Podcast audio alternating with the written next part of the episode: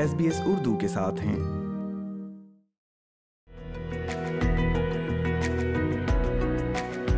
سامعین، مارچ کا مہینہ جہاں موسم کی تبدیلی کی نوید لے کر آتا ہے، وہیں یہ مہینہ انیس سو چالیس میں بر صغیر پاک و ہند کے مسلمانوں کی تقدیر بدلنے والی قرارداد سامنے لایا تھا۔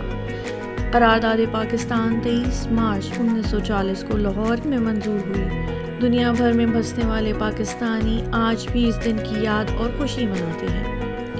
آسٹریلیا میں بھی پاکستانی سفارت خانے اور کونسلیٹ کے ساتھ ساتھ پاکستانی کمیونٹی کے سرگرم اراکین، مختلف کمیونٹی گروپس اور انفرادی طور پر کچھ لوگ اس سلسلے میں رواں ہفتے تقریبات کا انعقاد کر رہے ہیں۔ ان میں سے چند چیدہ چیدہ تقریبات کی تفصیلات سنیے اس پوڈ کاسٹ میں۔ سامعین، تیئیس مارچ انیس سو چالیس کا دن بر صغیر پاک و ہند کے مسلمانوں کے لیے ایک مختلف انداز کے ساتھ طلوع ہوا تھا، جب مسلم لیگ کے رہنماؤں نے منٹو پارک میں ہونے والے اجتماع کے دوران بر صغیر پاک و ہند کے مسلمانوں کے لیے الگ ریاست کا مطالبہ کیا تھا۔ بعد ازاں یہ قرارداد قرارداد لاہور سے قرارداد پاکستان کے نام سے مشہور ہوئی۔ دنیا میں جہاں جہاں پاکستانی بستے ہیں، اس دن کی خوشی جوش و جذبے سے مناتے ہیں۔ جبکہ منٹو پارک کو اقبال پارک کا نام دے دیا گیا ہے اور اب وہاں اس قرارداد کی یاد میں مینار پاکستان موجود ہے۔ آسٹریلیا میں بھی اس سلسلے میں مختلف تقریبات کا انعقاد کیا جاتا ہے۔ رواں سال بھی اس طرح کی بہت سی تقریبات کا انعقاد کیا جا رہا ہے، جس میں پاکستانی کمیونٹی بڑھ چڑھ کر حصہ لے رہی ہے۔ رواں ہفتے آسٹریلیا بھر میں مختلف کمیونٹی تنظیمیں قرارداد پاکستان کی تقریبات منعقد کر رہی ہیں۔ اس سلسلے میں انیس مارچ کو برسبن میں ایسی ہی ایک تقریب اسلامک کالج آف برسبن میں منعقد کی گئی، جس میں بچوں کے لیے مختلف سرگرمیاں، خوش ذائقہ کھانے اور کمیونٹی ممبران کے لیے دلچسپی کا سامان موجود تھا۔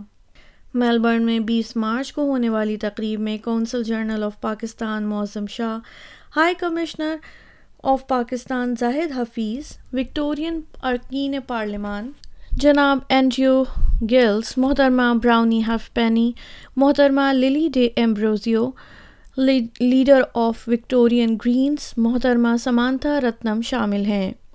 اس تقریب میں بچوں کو پاکستان کی تاریخ سے متعارف کروانے کے لیے مختلف سیگمنٹس اور پاکستانی ثقافت سے جوڑے رکھنے کے لیے مختلف سرگرمیاں جیسا کہ ملی نغمے، فینسی ڈریس شو اور دیگر کا اہتمام کیا گیا ہے۔ قرارداد پاکستان کے حوالے سے آسٹریلیا کے دارالحکومت کینبرا میں موجود پاکستانی سفارت خانہ تیئیس مارچ دو ہزار بائیس کو پرچم کشائی کی تقریب منعقد کرے گا، جس میں پاکستانی کمیونٹی کے اراکین اور اہل خانہ کو بھی مدعو کیا گیا ہے۔ تاہم، اس سلسلے میں پہلے سے رجسٹریشن کرانا یا اپنی موجودگی کی کنفرمیشن دینا ضروری ہے۔ ادھر، آسٹریلیا میں پہلی مرتبہ پاکستانی کمیونٹی تیئیس مارچ کو یوم Pakistan New South Wales parliament میں منا رہی ہے۔ پچیس مارچ کو سڈنی کے بینکس ٹاؤن ایمپیوریم میں پاکستانی کمیونٹی کے لیے تقریب کا اہتمام کیا گیا ہے، جس میں بچوں کے لیے ملی نغمے عشائیہ اور مختلف مقابلوں میں انعامات بھی تقسیم کیے جائیں گے۔ میلبرن میں چھبیس مارچ کو بھی ایک تقریب کا انعقاد کیا گیا ہے۔ جشن پاکستان کے نام سے ہونے والی تقریب میں کھیلوں کے مقابلے، فوڈ اسٹالس ملی نغمے، جبکہ بچوں کا فرینسی ڈریس شو اور فیس پینٹنگ جیسے مختلف سیگمنٹس شامل ہیں۔ وکٹورین پارلیمنٹ میں اٹھائیس مارچ کو یوم پاکستان کی تقریب منعقد کی گئی ہے، جس میں کونسل جنرل پاکستان معظم شاہ اور محترمہ براؤنی ہاف پینی موجود ہوں گی۔